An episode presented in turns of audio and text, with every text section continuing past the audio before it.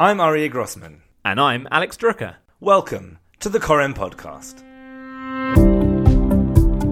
Every week on the Koren Podcast, we invite you into the conversations with some of the Jewish world's leading thinkers, leaders, educators, and us to discuss the key issues, the ups and the downs, the challenges and the successes facing us today. This is not a podcast about books, but about what's happening off the page. Shalom from Jerusalem, and welcome to the Koren podcast. Aryeh, why don't you tell all of our lovely listeners what we have in store this week? Well, this week we were delighted to be joined by Rabbi Pini Dunner, who joined us to discuss Jewish history and its interplay with Talmud Torah. That's right. This is a continuation of our conversation last week with Rabbi Berel Wein, the preeminent Jewish historian. So let's get started. We are joined now by Rabbi Pini Dunner, Rabbi Pini Dunner is an acknowledged expert on antiquarian Hebrew books and manuscripts and is frequently consulted by libraries, academics, dealers, and private collectors. Rabbi Dunner currently serves as the senior rabbi at Beverly Hills Synagogue and also serves on the executive committee of the Rabbinical Council of America. His first book, Mavericks, Mystics, and False Messiahs, was published by the Toby Press last year. Rabbi Dunner, thank you so much for joining us. A pleasure to be with you. Thank you for inviting me onto your podcast. Um, we'll start off with, with an easy question. Um, what led you uh, to s- focus your your efforts on studying Jewish history, and specifically, I suppose, the the lesser known elements of Jewish history? So, interestingly enough, I came to Jewish history uh, in in the in a very um, uh, ordinary fashion. I left yeshiva and went to college, and I decided to uh, do my major in Jewish history.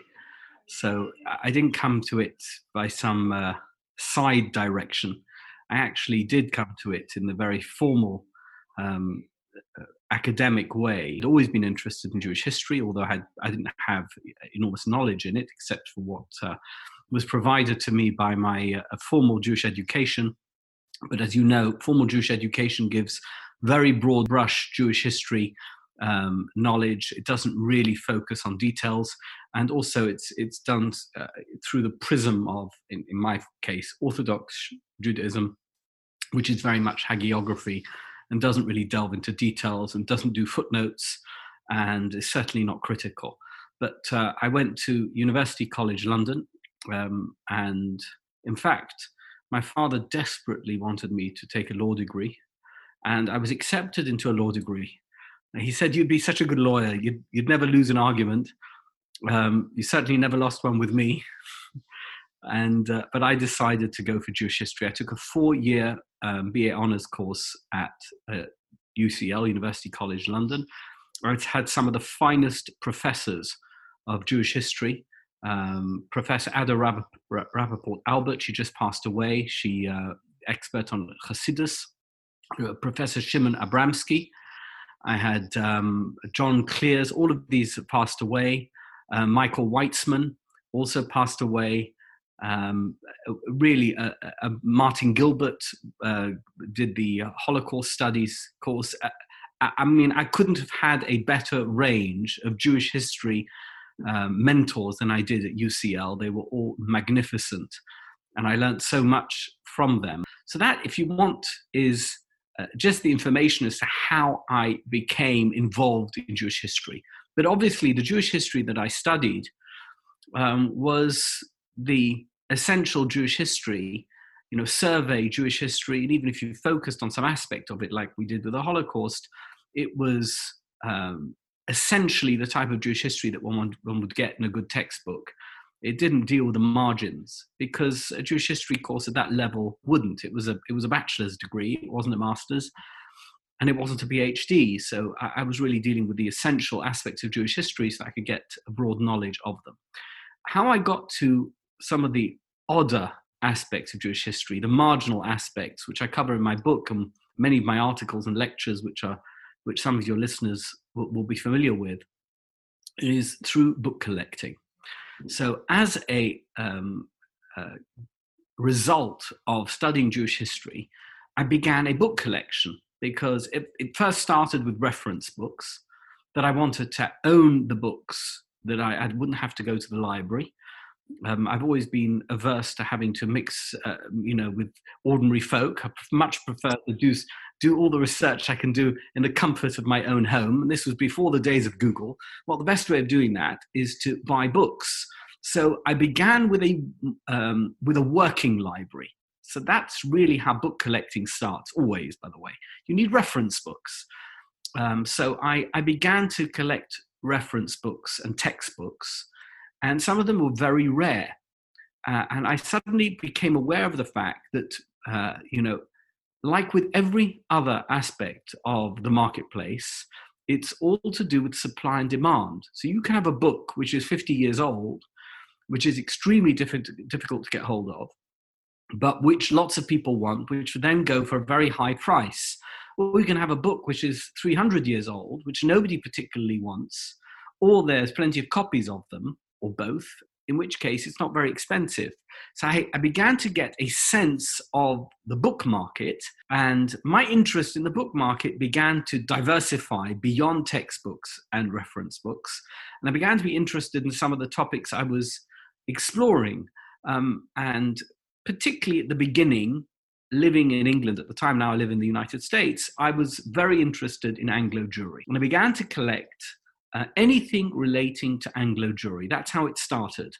So there was some obscure pamphlet published by community, the community of Sheffield, or the community in Grimsby, or you know, order of service in some synagogue, mentioning something, a prayer. I, and I would see it in a secondhand bookshop. I would buy it, or if there was a reference book, sometimes the most obscure reference books, which are not available, and, and you don't find them.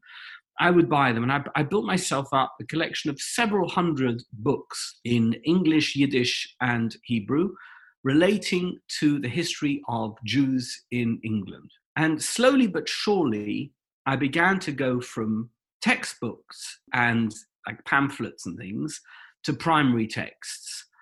And the thing which really um, pushed me into collecting in a major way were the, were the books of Joseph Shapochnik.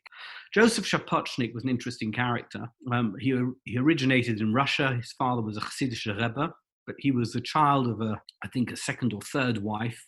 And his father died when he was young, just 14 years old. And he ended up in Odessa. If you know anything about the history of Odessa, it was a fascinating city. It was a very modern, secular city. The Jewish community there was very diverse, even though it was a, formally, officially Orthodox a very diverse community. Um, and the Orthodox Jews there had to be very accommodating, which was unusual for Russia, but very accommodating to modernity because the city was so modern in the context of the Russian Empire. And uh, he came under the influence of, of, an interesting man called Avram Yoel Abelson. Now, Abelson is totally forgotten. He's, he's an example of an obscure historical footnote who, in his lifetime, was extremely important. He was the Rosh Beis Din in Odessa. The chief rabbi of Odessa was a man called Rabbi Schwabacher. Rabbi Schwabacher was a German speaking formal rabbi, figurehead, but he knew nothing about halacha. Uh, he could, I'm sure, speak a beautiful German, and he would give a sermon in the synagogue in Odessa, which was a massive synagogue. It was one of these cathedral synagogues in Odessa. But when it came to halachic um, issues, he, of course, he hadn't the first clue. He'd never been trained. And so he hired a, a significant Talmud Chacham, namely Rabbi Abraham Yoel Abelson, who was a Litvak, and he was a very close friend, possibly Chavrusa of Rabbi Yitzchak Elchanan Spector in, the, in his early years, and he maintained a relationship with um, Rabbi Yitzchak with the Rav Brisk, who was uh, the Beis Halevi, um, uh, Rabbi Yoshe Ber Soloveitchik, grandfather, obviously, of the famous Rabbi J.B. Soloveitchik, um, and great grandfather, I should say, and also with the Netziv of Volozhin, Naftali Tzvi Yehuda Berlin, the Rosh Hashiva of Volozhin, and various other very famous Litvish Rabboni. But he was a rabbi in Odessa, and he got himself caught up in a variety of different, very difficult situations because the modern and irreligious, if Orthodox affiliated Jews of Odessa would make demands of him where he would have to really stretch halacha to the limits in order to accommodate them, and very often in matters of hechsherim or in matters of personal status. For example, the issue of agunot. Why am I mentioning agunot? because in, in the 1880s he got involved in a, in a scandalous saga where there was a woman called Sarah Genner. It's a very, if you know anything about halacha, this was a famous case of an aguna. Sarah Genner um, had been married to a very fine fellow, and he died suddenly, and they had no children. Now, this fellow was one of three brothers. There may have been sisters, but he had two brothers. And both of his brothers, just to give you some sense of the time, had converted to Christianity. They both lived in Odessa. And in order for her to remarry, she needed to receive chalitza. Otherwise, she couldn't remarry. But the local bishop in Odessa refused to allow Sarah Genner's brothers in law to perform the chalitza ceremony because he said, if you've converted to Christianity, you're not allowed to participate in a religious uh, ritual of the Jews because that means you've not really converted. So they refused to participate in this chalitza ceremony, which meant that she was not able to remarry. And Rabbi Avram Gil Abelson declared that um, if you've converted to Christianity, you're not considered a brother, and therefore she didn't need to receive chalitza, and she could remarry without doing chalitza, which is a very controversial psak. Obviously, that I'm not giving you the whole story. This was there's reams of of material just relating to this particular story. But if you can imagine that Rabbi Shapochnik, Yosef Shapochnik's Rebbe, did this. That's the, that's the type of battle he got himself involved in, where he took on the whole world. He was criticized by everybody, and yet he stood his ground and was, in fact, supported by Rabbi Tzadok and others who accepted his psak and Sarah Genner, I'm assuming, I've, I've not got evidence of it, remarried as a basis of his psak halacha.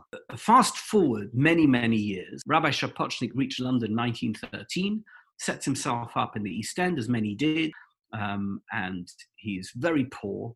He gets himself involved in lots of publishing.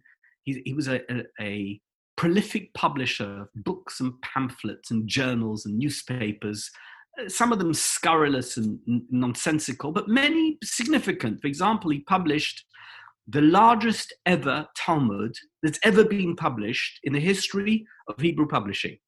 It's called the Shas Hagodol Shebigdolim. It's huge.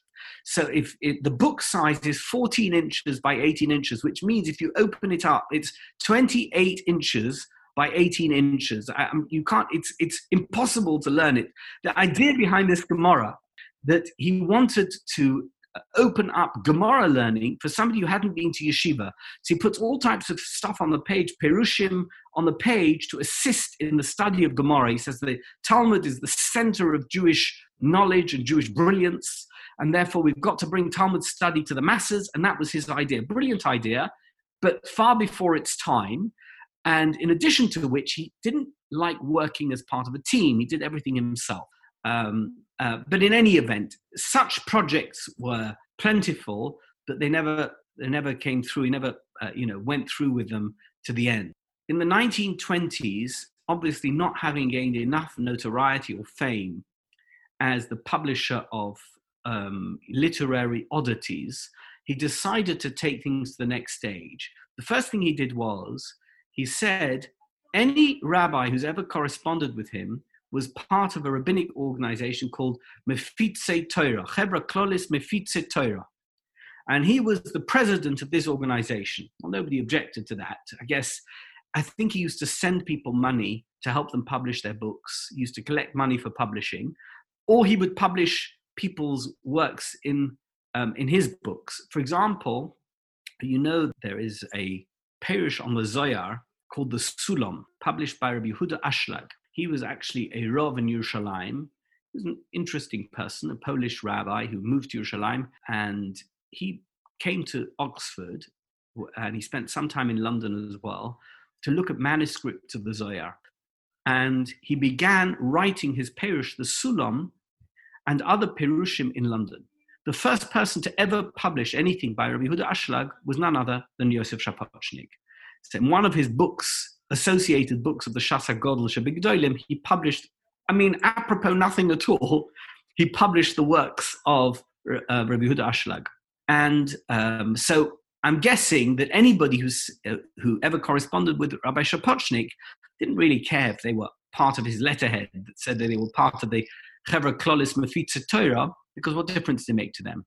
He then elevated himself from Nosti to Rav Roshi or Rav HaKloli, called himself the chief rabbi of this organization, and began to present himself as the chief rabbi of the Jews of England.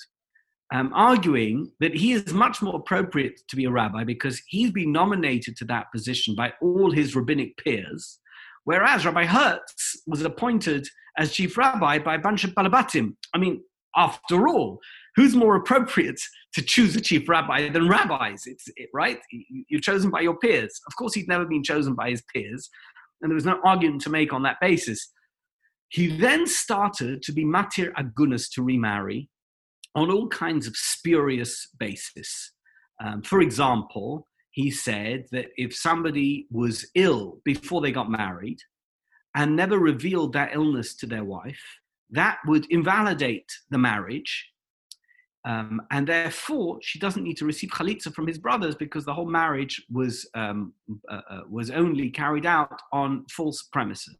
And slowly but surely, he began to gain more confidence in this. Now, at that time, and this and this is important, at that time there was a Rosh Beis Din who was in some ways very similar to Rabbi Yoel Abelson in London. His name was Rabbi Shmuel Yitzchok Hillman. I've just published a book, and I know that the topic of discussion today, um, and I will let, I'll let you ask a question eventually. And the topic of discussion today is the correlation between um, history and the study of Torah. And this is really interesting. Rav Shmuel Yitzchok Hillman was the father-in-law of Rabbi Yitzchok Isaac Herzog, which is extremely important because it was as a result of Rav Hillman's intervention in 1935, after the death of Rav Kook. Rav Kook died in Elul of 1935, September. Uh, uh, just about a year later, Rav Herzog became the chief rabbi. The shoo-in candidate for his replacement, for Rav Kook's replacement, was a man called Rav Yaakov Moshe Charlap. Uh, he was the chief rabbi of Shaarei Chesed, and he was the Talmid Muvhak of Rav Kook. And Rav Hillman argued at the time, he just moved to Israel in 1934. He argued that Rav Charlap was an inappropriate replacement because he had no experience dealing with authorities. He had no secular education. Uh, he'd never been a chief rabbi of anything but Shaarei Chesed, which was a shul of 25 schleppers. And as a result, if you're going to appoint him the chief rabbi, it's going to be a total disaster. Rav Kook was known for many things, but not for his organizational skill. He was a great tzaddik and a malach Hashem and a very inspirational figure, but he wasn't a very organized person. And Rav Charlap had that quality, but none of Rav Kook's perhaps other qualities. And Rav Hillman presented it to the electors as a, a disaster. As a result of which, um, Rav Herzog was chosen to be the chief rabbi of Palestine, and he became the first chief rabbi of the state of Israel. And the rest, as they say, is history.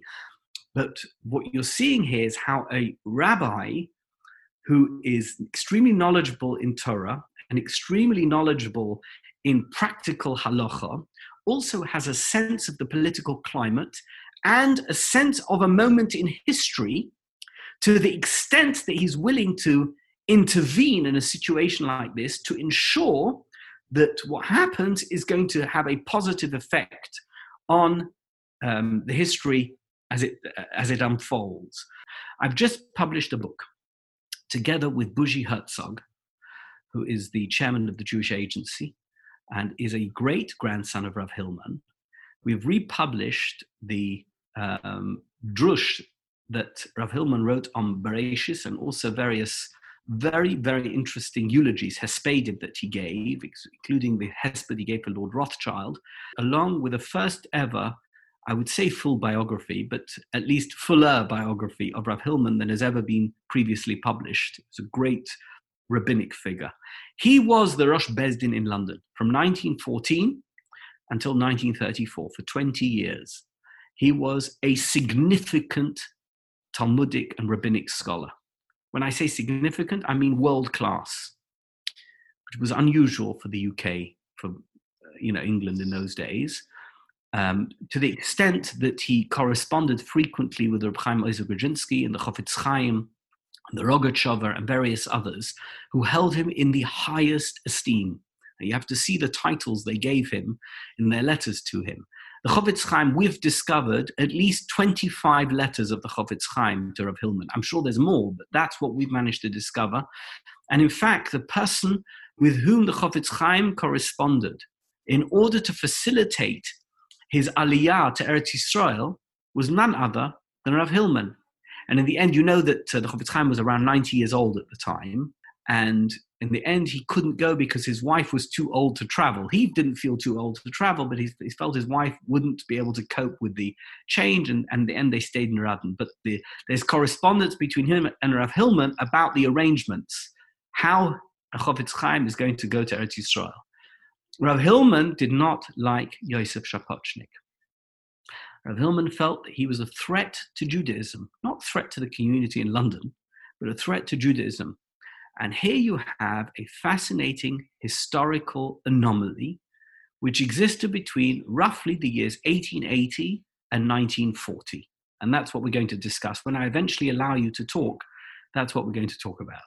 This anomaly is as follows. Between 1880 and 1882, to be precise, when the terrible pogroms began in the Russian Empire, and 1939, to be precise, when it no longer was possible for Jews to get out of Europe, um, there was a huge immigration of Jews from Eastern and Central Europe to the Western world. So, either to places like Germany, France, and England, or to the United States. That's the one that's best known. And along with those Jews went many rabbis. Who were the rabbis who were the rabbis for immigrants in all of these Western countries during that period of time, and why didn't they stay where they came from? It's a very interesting study. Who were they and why did they travel? Now, although uh, I'm going to give you some basic reasons why they traveled, and then I'm going to give you the bottom line. The basic basic reason why many of these rabbis left Eastern Europe is because either they had no money or because they couldn't succeed where they were to the extent that they could, or at least thought that they could succeed in Western countries, or they were running away from something. The bottom line is that all of the rabbis who came to the West had some reason not to be in the East. And as a result, many of them tried to make a name for themselves unsuccessfully in the West, but it wasn't yet a thriving Jewish community the, in the same way as, let's say, Vilna or Warsaw was, and failed. And they had to make all types of compromises with reality. Shapochnik falls into that category.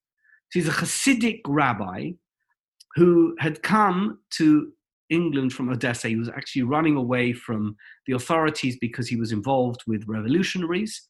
He spent a few uh, months in Berlin and then ended up in London. And he failed to make an impact. And he was constantly trying to make an impact. Maybe it was for Parnassa, maybe it was for notoriety, but certainly it was the case that he felt that rabbis from where he came from had no right to instruct him or tell him what to do.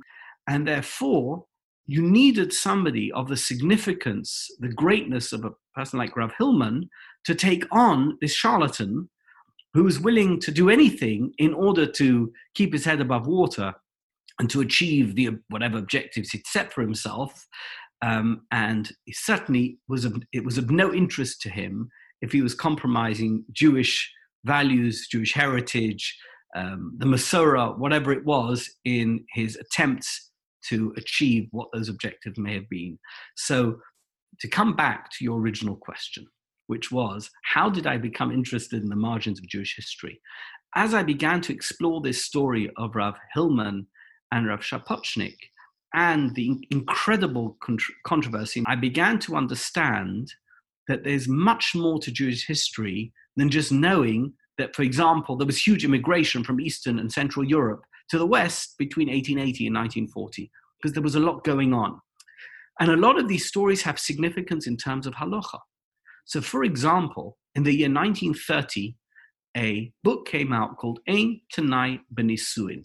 If you look at the book, it doesn't mention the word Shapochnik, the whole book. You can look at it from cover to cover, doesn't mention Shapochnik. But Shapochnik had proposed that you introduce a condition into the ketubah that would prevent the problem of agunot in the future. And this was fought by Reb Chaim Grodzinski, was dismissed. But Reb Chaim Grodzinski felt that unless we publish a formal sefer to say that such a thing isn't possible and you can't do it, and it undermines the concept of marriage in Jewish law, that another rabbi will come along, as indeed has happened on a number of occasions since then, um, usually from within the conservative movement. First one was a fellow called Rabbi Yehuda Leib Epstein in the 1930s. Then you had Rav Shaul Lieberman in the 1950s, the Lieberman clause, which is still inserted in Ketubot here in the conservative movement in America. That is the correlation of history and halacha. That is how you understand why history is important when it comes to halacha. Because unless you know the context, you're going to have no concept of why this book was published. Now, by the way, it's presented as the result of something else completely, as a result of a controversy in the early 1900s, 1908, Rabbi Lubetzky in Paris, and a similar idea that emerged at the time there. But it wasn't published in 1908. It was published in 1930, which was 22 years later, if my math is correct. And the reason for that was Shapochnik in 1928 um, and 29. So by um, delving into the byways and alleyways of Jewish history, I've actually come across some of the most incredible um, Torah related revelations that, uh, that one can ever come across because halacha some, suddenly comes into focus. Torah comes into focus through understanding these aspects of Jewish history. Um, I just wanted to clarify the this Ein Ber, Ber Nisuin is quite apart from the halachic prenup. As in, it would the the the point at issue is inserting something into the ketubah itself to prevent aguna, as opposed Correct. to the, the, the prenup. Correct. Okay. Correct. But the, the prenup doesn't prevent agunot. What it does is is it creates um, it creates uh, um, penalties if you don't respond to a demand for arbitration in a Beis Din. That's a very different thing um, what the conditional ketubah does is it totally um, dismisses or, or um, dis, I don't know what the word is, dissolutes. I mean, it's a dissolution of the marriage if somebody refuses to give um, refuses to give a get. So it's a totally different, a totally different approach. Um, I guess going back to your journey through antiquarian books, manuscripts, um, I realize this might be asking sort of you know which which is your favorite child, but is there a favorite story or episode in Jewish history that you discovered through reading these books or, and manuscripts? That one in particular that you is sort of, you could say is your favorite or your most beloved, or the one that struck you the most, um, or that you learned from the most? I don't think I have a favorite, you know, because I don't I don't look at books as favorites. I have episodes which I particularly am interested in um, and different moments have had different ones that have been you know it, it, it's it's very hard to ask me um, at any particular moment what was your all-time favorite? Because there were times when one thing was favorite and another thing wasn't and that changes.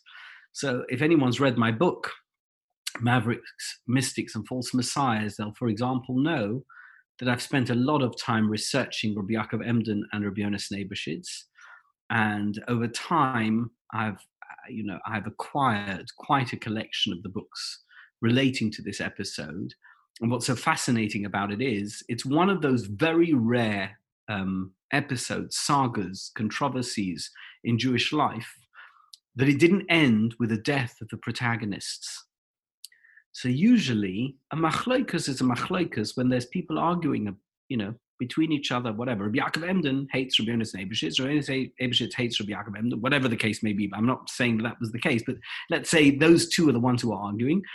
So they publish and speak viciously against each other, and then they both die, and it's over. You know, for example, I'll give you an example where that was the case, and I've spoken about it.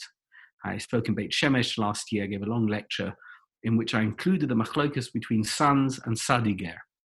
So there was two Hasidic dynasties.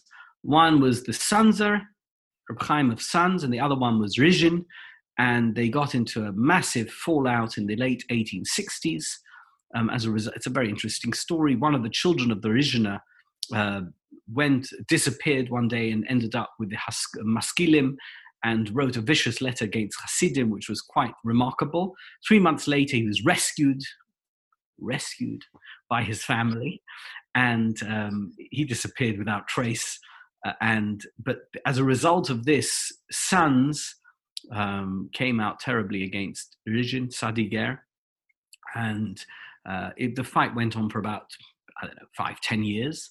But today, there's descendants of Sanz who are very strong Sanz of Hasidim and Bobov or whatever it is, who marry descendants of Rizhin, and there's no there's no machloikas, there's, there's no existing machloikas. Another one is Hasidim and Misnagdim.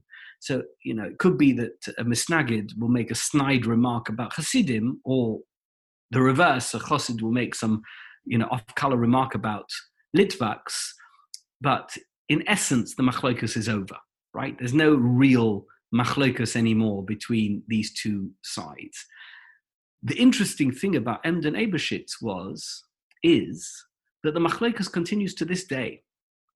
That there are those people who advocate that Rabbi Yonasan Eibeshitz was um, accused wrongly by Rabbi Yaakov Emden of being a shapsoi.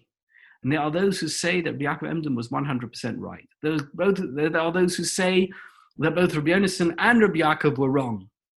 Uh, there are those who have the opinion that you know that this controversy was a reflection of something else that was going on within the Jewish world at that time. But whatever the case may be, it is the it produces endless publications. I, I have a polemic that was published in the last ten years um, out of Monsey, what he called a critical version of Megillas Sefer, which is the autobiography of Rabbi Yaakov Emden, in which he says the whole thing is a forgery. And I mean, um, it's a thick book, and he essentially says the entire Sefer is a forgery. There's, that Yaakov Emden never wrote it, and it was forged by Maskilim.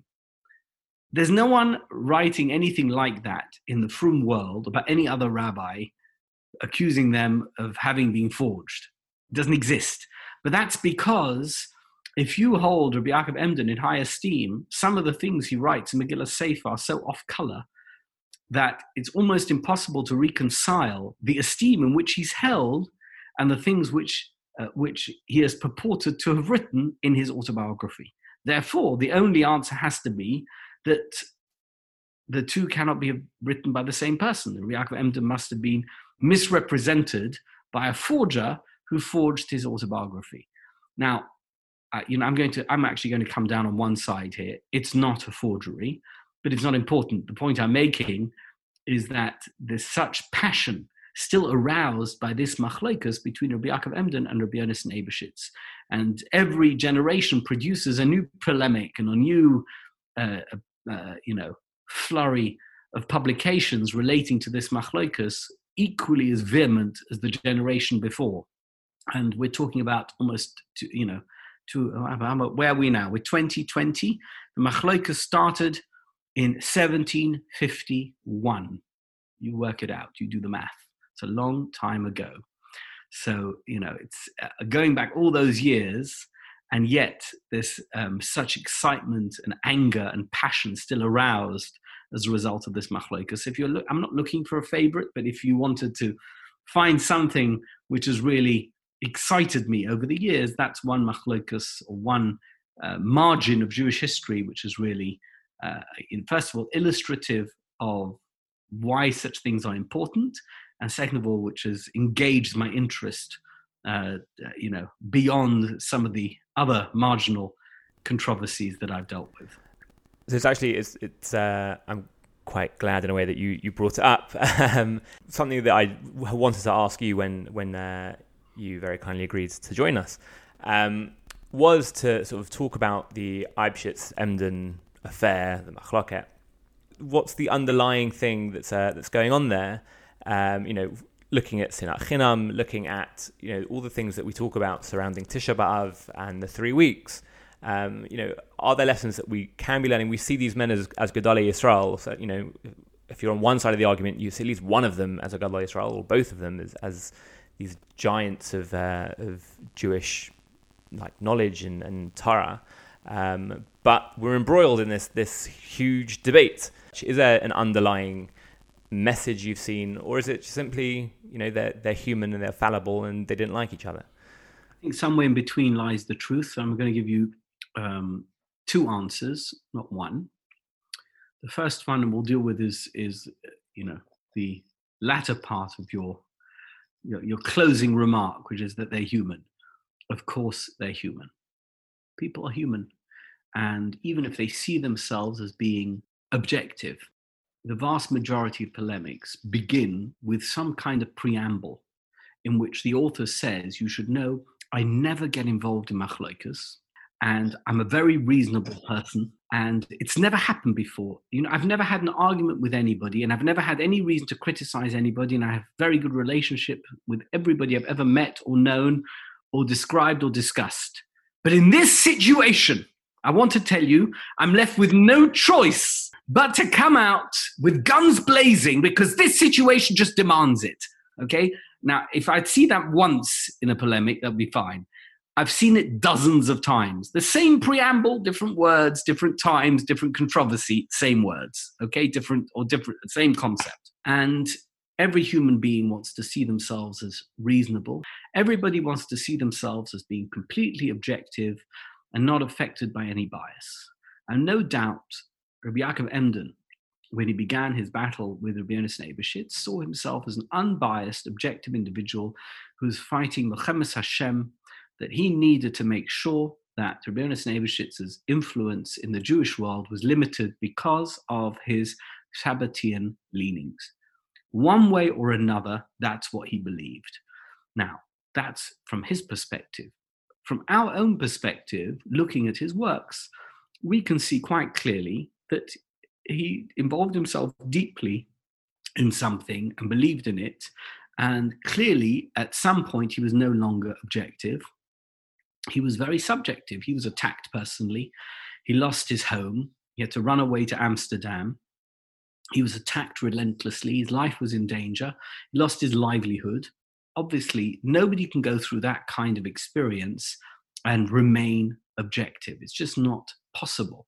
So yes, they're human beings. From the perspective of Rabbi Yonasan Eibeshitz, he was somebody who was accused of a heinous crime of faith, where he was accused of believing in a version of Kabbalah that was uh, had been perpetuated by Shabtai Tzvi and his followers. Clearly, that would have endangered him uh, if it was true. There seems a lot of evidence to suggest that in his youth he'd flirted with it um, whether or not that's continued into his old age, we don't know, but and we have no evidence besides for the evidence presented by Rav Yaakov Emden. But uh, believe it or don't believe it, clearly there was suspicion of him, and it didn't emanate from nowhere. And Rabbi Yaakov Emden wasn't the only one who believed it. So he had a vested interest in proving Rabbi Yaakov Emden wrong. Whatever you're going to say, he was not objective on that topic because his livelihood and his life depended on it. So here you see two titans, great rabbinic figures, who were totally absorbed in a controversy where they could argue as much as they want that they were being objective. We know, looking at it as a, you know, outside observers, that that's not possible. So that's the first thing. I'm going to give you other examples in a moment um, of similar circumstances uh, one example is the battle between the Vilna Gaon and Hasidim. There's no question about it. The Vilna Gaon was a very great man. He sensed a grave danger in the advent of Hasidism in his home territory, to the extent that for the only time in his life he took a public stance on a communal matter. Um, and to the extent that he was listened to or taken seriously, uh, it meant a lot to him. But there's no question about it that as much as he would have suggested, or anyone might suggest to this day, that he was entirely objective on the matter, clearly, as outside observers, we can see there was some subjectivity involved. That's not, I don't think, by the way, that that's a criticism, because I don't think it's ever possible to be entirely objective. We're not robots, we're not machines.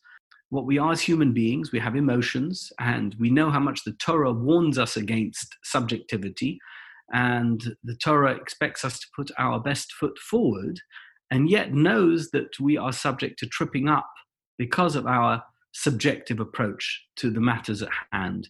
That's human, that's totally normal.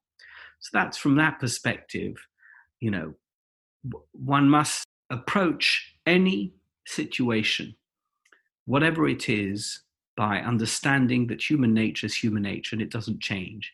It doesn't matter if it was 269 years ago in 1751 or if it was 2000 years ago and it's Kamsa and Bar Kamsa, right? It's, that is the bottom line. We have to know that human beings are human beings. I'm sure that the host at that party with Kamsa and Bar Kamsa certainly didn't mean for the Beis Hamikdash to be destroyed. And yet, his uh, offensive behavior um, towards Bar Kamsa was such that it resulted in the Romans, uh, you know, uh, getting angry with the Jewish Jews of Jerusalem and whatever resulted from that. So, human nature is human nature. Now, on the other side, one has to look at some of the issues. Um, I just recently wrote an article about uh, the Satmar Rebbe and his opposition to Zionism. And I'm not going to go into the perspective. I wrote it for Parshas Korach. You can look it up on my website. Um, but essentially, the idea is that Korach was not a Rasha. He was a tzaddik. And just because he did something objectionable doesn't make him a Rasha. He was punished for it, but it doesn't make him a Rasha.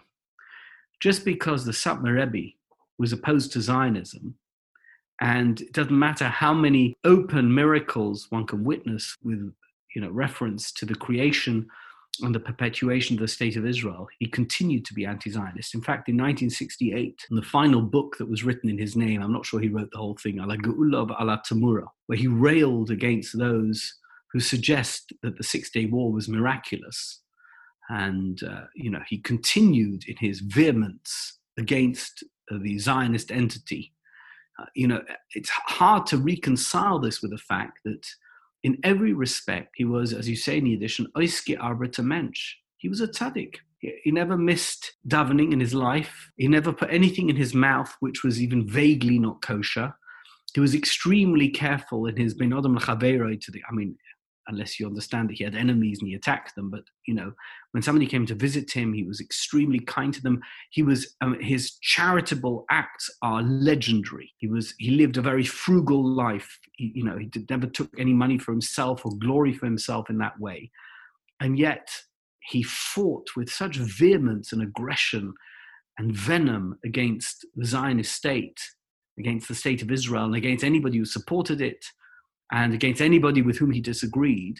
So, how do you reconcile that with who he was? And I think that you have to understand that, you know, in the same way as Yaakov Emden was a tzaddik and a Talmid Chochem and a Marbitz Torah and a Godel Torah, and Rabbi Yonasan Eibeshitz was the same, and yet they had this vehement disagreement with each other. One has to, and one shouldn't in any way see them in a negative light simply because they had this human frailty of subjectivity. Similarly, with any machloikas, one has to be open to the fact that people have different opinions, and particularly in this era of great polarization, where the moment somebody disagrees with you, they must be a Rasha. One should be more circumspect and not judge everybody negatively. And in some ways, I see my role in exposing these Jewish historical episodes as just presenting a kind of different perspective to people. You have to understand these people were great and they did and achieved great things. And yet there was part of them which sometimes erred, let's call it that. They were not quite as perfect as we would have hoped them to be, but that doesn't diminish their greatness um, in the things that they did that were great and we cannot allow ourselves the liberty. You know, I'm not Rabbi Yaakov Emden to criticize Rabbi Yonasan Eibeshitz, and I'm not Rabbi Yonasan Eibeshitz and his supporters to criticize or, you know, denigrate Rabbi Yaakov Emden. One can observe the story and know the details, and be familiar with every aspect of it without necessarily taking sides. Um, you mentioned before how history can help us put halacha into its context. Um, and that's something that obviously applies to all halachic communities.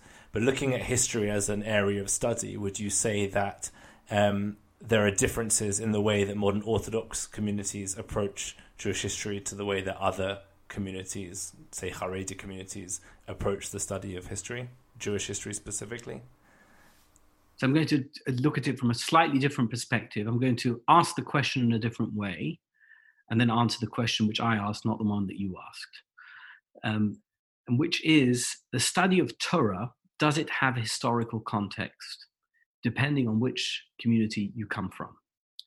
So you asked from the perspective of history, I'm asking from the perspective of Torah. And the answer is if you come from the very Haredi world, you study Gemara, you've got no concept of the fact that, let's say, I'll give you some examples. What's the difference between Rebbe and Rabbi Yochanan? How many generations difference is there between Rebbe and Rabbi Yochanan and Rish Lakish? You don't know, right? Who looks at a Gemara knows? How many different, how many generations are there between Rabbi Yochanan Rish Lakish and Abaye, Rava, and Rav Yosef? Where did they live? So Rebbe and Rabbi Yochanan Rish Lakish lived in Tzipori, Later on, Rabbi Yochanan Rish Lakish moved to Tveria. That became the center of Jewish life. What's the difference between Tzipori and Tveria? Where did life go then? So you have Rav Chisda and Rabbah. Then you have Rava, Abai, and Rav Yosef. That's the next generation. Okay. What happened is that the center of gravity for, for Torah went from Eretz Israel to Babel. So, what does that mean? I'm going to give you an example. There's a man called Rav Dimi. Have you ever heard of Rav Dimi? Well, where have you heard of Rav Dimi? Who is Rav Dimi? You always hear of him in one context. He comes from Eretz Israel to Babel, and he delivers information about what he heard in the name of Rabbi Yochanan. He comes here, I, Nebuch, the fellow was traveling non-stop. It wasn't simple. He went a camel, a donkey. I don't know how he traveled. And he he would spend, I'm imagining, it must have taken him a couple of weeks to get from Bovel to Tveria. He'd sit in Tveria among the Talmidim of Rabbi Yochanan, and they would tell him this was said in the name of Rabbi Yochanan, that was said in the name of Rabbi Yochanan, and he comes back to Bovel and he repeats, Omar Avdimi. You see, it, it come, constantly appears, the whole of Shas. Omar Avdimi, and he says over the of the name of Rabbi Yochanan, or Rish Lakish, or both, or whatever it is. And then um, Rava and Abaye and Rav Yosef tear him to pieces. Nebuch, the fellows traveled all this way non-stop there and back. And he comes back and they tear him to pieces. Why? Because the halacha for Bovel is not quite the same as the halacha for Eretz Yisrael.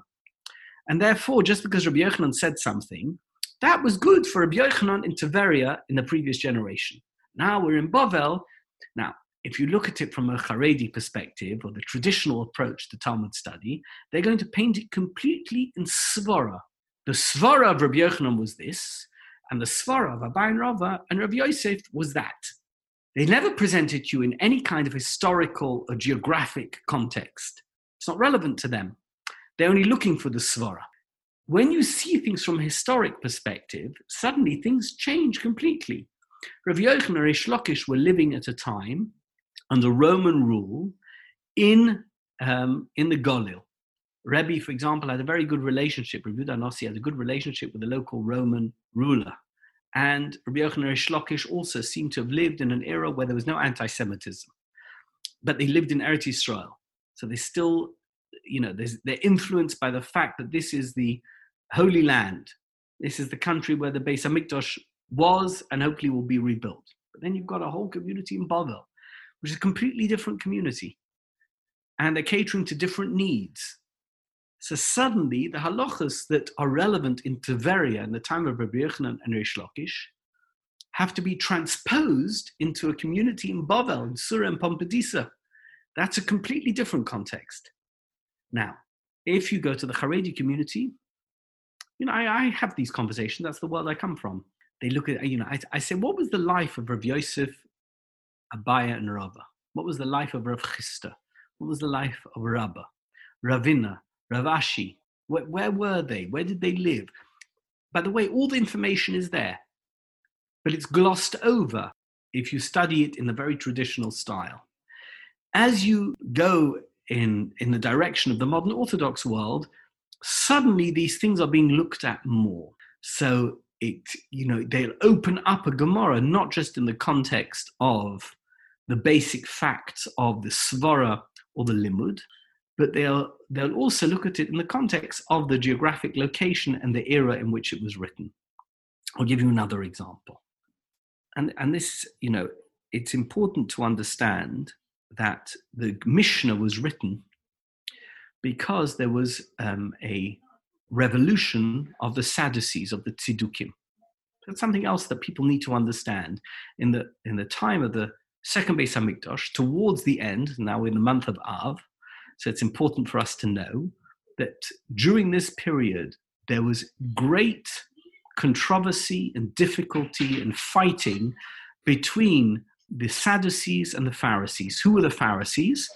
So Josephus tells us that they kept all the traditions of the of rabbinic Judaism going back to the time of Har Sinai, what we call Halacha Moshe Sinai. What were the origins of these traditions? Josephus doesn't talk about it, but we see it in the Gemara. The Tzedukim said, we don't believe in these traditions. In other words, we don't accept all the baggage that has been gathered up over many generations of, you know, cultural development. We want to strip everything away and go back to basics. What does it say in the Torah? The Pharisees, the Pirushim, say, What are you talking about? These are not things which were invented. These are things which are extremely important. They are core values. These are the core aspects of Judaism but they're fighting against a group of people who say, if it doesn't say it, it doesn't exist. Or if you cannot offer us a logical reason as to why this should be, it doesn't exist. What are the two key aspects of Mishnah and Gemara? So if you, there's actually three, I always say, but there's two which are important. The first one is a source text. So every mitzvah is based on either a source text which is some pasuk in the Torah, uh, preferable, occasionally in Nevi'im or Ksuvim, right?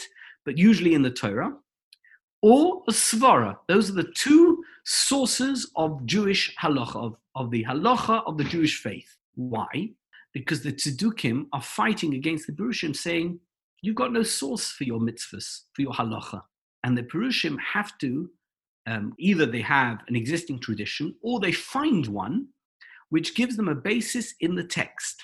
They often present the counter attack of the Tzedukim, saying the Tzedukim don't say this pasuk isn't correct and it's been misinterpreted.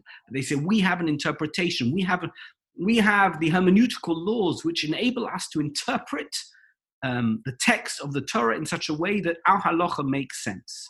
Sometimes it seems very forced. Sometimes, in fact, the Gemara completely dismisses a source text or a svara on the basis that that's not the way we do things. And then they'll say, well, how can we do things in this way? And the Gemara gives um, the equivalent, the literary equivalent of a shoulder shrug. Not quite sure.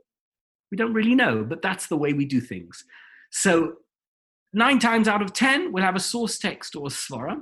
But the one time out of 10 that we don't, big deal. The fact that we don't know it doesn't mean it doesn't exist. It just means that we don't know it. There's one other source of information as to where halacha comes from narrative. Incredibly important. You go into a Mishnah, what's the first Mishnah in Brachas? About um, saying Kriya shall Arvis. When do you say Kriya shall Arvis? So according to Rabbi Eliezer, it's until when? Until the time that people go to sleep, right? And so if, if nighttime is measured from 6 p.m to 6 a.m., the first four hours of the night, that's when you have to say Krishma. According to Rabban Gamliel, when do you say Krishma? Until Amud Shachar, which is the whole night, from 6 p.m. till 6 a.m., right? According to um, the Chachomim, when do you say Krishma? Until Chatzos. Gemara asks, what are you talking about at Chatzos? Why would you say at Chatzos? It's either one or the other. Either the night is B'shachbacha is the first four hours because it's when you are the act of going to sleep, or it's b'shaftacha when you are sleeping. At chatzos is an arbitrary time, and the Gemara agrees it is an arbitrary time. Why is it an arbitrary time? Because we want to create a geder in halacha to prevent people from not saying krishma balayla. And if you'd allow them to say it all night, they may end up not saying it at all because they've fallen asleep. So we don't agree with Rabbi Eliezer, and we do agree with Rabban Gamliel, but we want to create an additional measure. Now, let's go back to the Mishnah. What does the Mishnah do? It's the first Mishnah in the Talmud. The Mishnah says there's a story. Rabban Gamliel's children went to a party and they came back. It was after Chatzos, but it was before Mudashacha. What's the halacha? The halacha is we follow Rabban Gamliel. It's b'diavad, but we follow Rabban Gamliel. We have a source of information for halacha which is based on narrative. That means if we have a historical episode where we can see that this is the way Chazal observed halacha, even if we don't have the source text, and even if we don't have a svara, the narrative in and of itself will be sufficient information on which to base halacha. Suddenly we see how important history is. The fact that I know that this is the way a great rabbi clearly wouldn't have done something against halacha observes halacha, I know that's the way to observe halacha. Why? I have no idea. I've never saw the tshuva, and he never explained it to me. But that's the way I observe halacha because we have a narrative to prove it. So you see here, the basis of halacha is first of all based on history, the battle between the Tzidukim and the Pirushim. The whole concept of the Talmud being written down was to create a foundation for Jewish law that would undermine the argument of the Tzidukim. And at the same time, we see that narrative in and of itself is a basis for halachic observance. If part of the basis of, of learning Jewish history is um, to establish this narrative, um, if we view learning history as part of Limud Torah, um, how much weight then do we give to historical fact? Do we have to be able to, you know, footnote everything, you know, where we saw this, that all the actually, you, you know, do you have to be able to find, you know, explicit mention of, of an historical event or, um, or, or does it matter? As in, you know, the stories in the Gemara, the you know, the various um, agadas that come up. Does it matter if they're historically factual or you know the story is there to sort of uh, serve as a a, um, a a storytelling device that allows us to base our practice on something, a narrative. So the, the Gemara itself dismisses some stories as not having been plausible on more than one occasion. Um, the Ramban, in his argument in defense of Judaism against Pablo Cristiani, in his famous um, debate in front of the king, dismissed Midrashim, said we don't have to take Midrashim seriously, so don't try and undermine Judaism by citing Midrashim. So clearly, there is an ambivalence, even in traditional sources, to the accuracy of some of the narratives. Um, I think from our own perspective, we know that many of the publications with reference to great rabbinic figures have been hagiographic to the extent that it's sometimes difficult to tell the difference between the stories about one and the stories about the other um, because they're almost identical. You know, they were all born geniuses, and by the age of three, they knew, you know, uh, Tanakh and Shas Baal Peh at the age of six. And really, come on, okay? So I'm not saying that it's not true that they were very sweet children. They were wonderful children, and but they grew like everybody else grew. And at some stage, they were very devoted to learning more than the average kid, and very devoted to to issues of faith. And and they grew into the great people they became, and that's fine. So, you know, I, I also think that, um, particularly in the Hasidic world, but it's not exclusive at all to the Hasidic world, this idea that um, great and miraculous things happen to their, or as a result of their uh, leaders, um, is part and parcel of promoting the brand. So, how seriously you can take any of these narratives is up for debate. And I'll add that, particularly when things happen which um, could be interpreted negatively, they'll always put a positive spin on it because it's again serves the brand. That that's on the negative side of the equation. I think that if one is able through history to make a particular case about something, um, and certainly in psak this is extremely important. If you can, I, I mean, I'll give you an example that's, a, you know, it's, it's, it's very well known to, to the people who are listening to this, probably, and that is Techeles. I mentioned that we began talking about Rabbi Herzog. Rabbi Herzog wrote his dissertation, his doctoral dissertation in the Sorbonne um, about Techeles.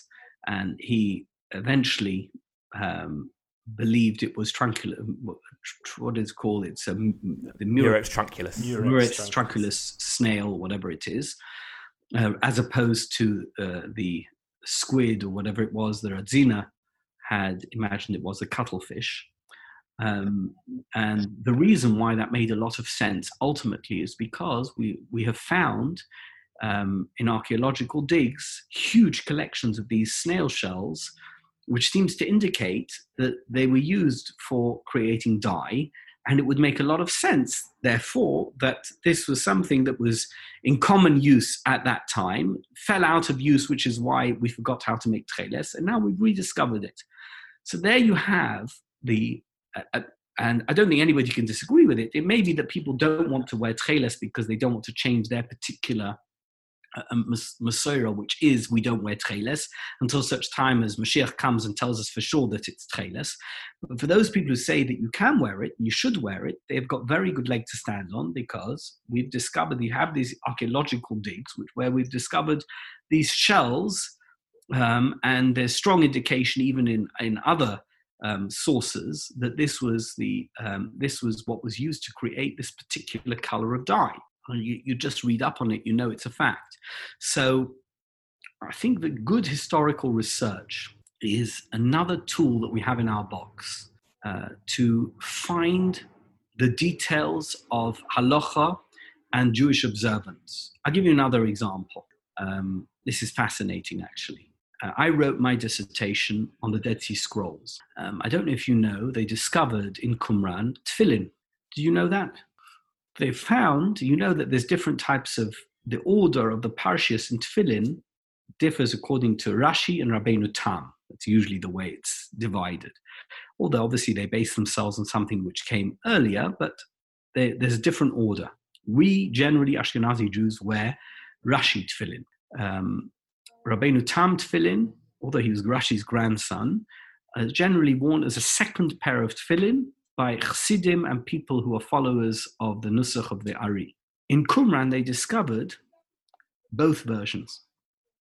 That means the Parshas of tefillin written in the order that Rashi said and in the order that Rabbeinu Tam said. what does that tell you? That it wasn't a machloikus of Rashi and Rabbeinu Tam, that this was a pre-existing, I won't say controversy, but a pre-existing debate as to whether or not tefillin should be written in this way or that way. So suddenly, the, the machloikas between Rashi and Rabbeinu Tam takes a whole new context, has a whole new context. That's fascinating.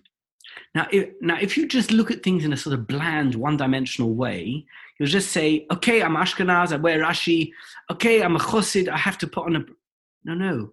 This is something that is fundamental within Judaism, going back more than two thousand years. The, the Qumran library was something that began to be accumulated 2,200 years ago or thereabouts. You see what's going on here? That tefillin, the controversy about tefillin, is something that cuts to the heart of Jewish tradition, dating back to the time of the Qumran sectarians. Amazing, absolutely amazing. So I think that Jewish history creates an exciting backdrop to everything that we do as Jews. We're not doing it as Jews because we come from Germany or Hungary or Yemen or Iraq or Morocco. We're Jews because we come from the people who stood at the foot of Mount Sinai and said, Naaseh v'nishma. And generation after generation, and epoch after epoch, we have continued to devote ourselves and dedicate ourselves to the perpetuation of Jewish life wherever we were in exile. Now we come back to Eretz Israel we have this incredible tapestry of tradition and history on which we can base ourselves as Jews. Doesn't matter where you live or who you are right now. You are walking in the shadow of history that stretches back all the way to Mount Sinai. Amazing. Absolutely amazing. Uh, really, really amazing. I think on, on, on that note, that might be a good note to, just to just to end on. Though I think everything we've discussed, we can probably unpack even further. And obviously, for those that want to know more about some of the stories and topics that have come up, you can find them in um, Rabbi Dunner's book, Mavericks, Mystics, and False Messiahs, and also in his uh, other book. What's what's the title of the new book, Rabbi? Or Hayashar. It's uh, it's it's in Hebrew and it's available in all good bookstores. And by the way, if you go into a bookstore and they don't have it, do you know what that means? It's not a good bookstore. Seems like a fair analysis. No comment. um, so, so, yeah, thank you so much for your time. It's been really great to have you on the podcast, and uh, we hope you can join us again in the future. Whenever you ask. Well, that's it for another great episode of the Koren podcast. Alex, if anyone wants to get in touch with us, how can they do so? You can find us uh, across all social media, or you can be in touch via email podcast at korenpub.com. If you want to get 10% off your next order from korenpub.com, you can use promo code podcast at checkout. Uh, please make sure to leave us a rating and a review wherever you're listening, and we look forward to seeing you next time. And don't forget that your order from the Koren website should also include Rabbi Dunner's book, Mavericks, Mystics, and False Messiahs, which is an incredible book full of fascinating and entertaining stories from throughout Jewish history. Until next time, this has been the Koren Podcast. Bye for now.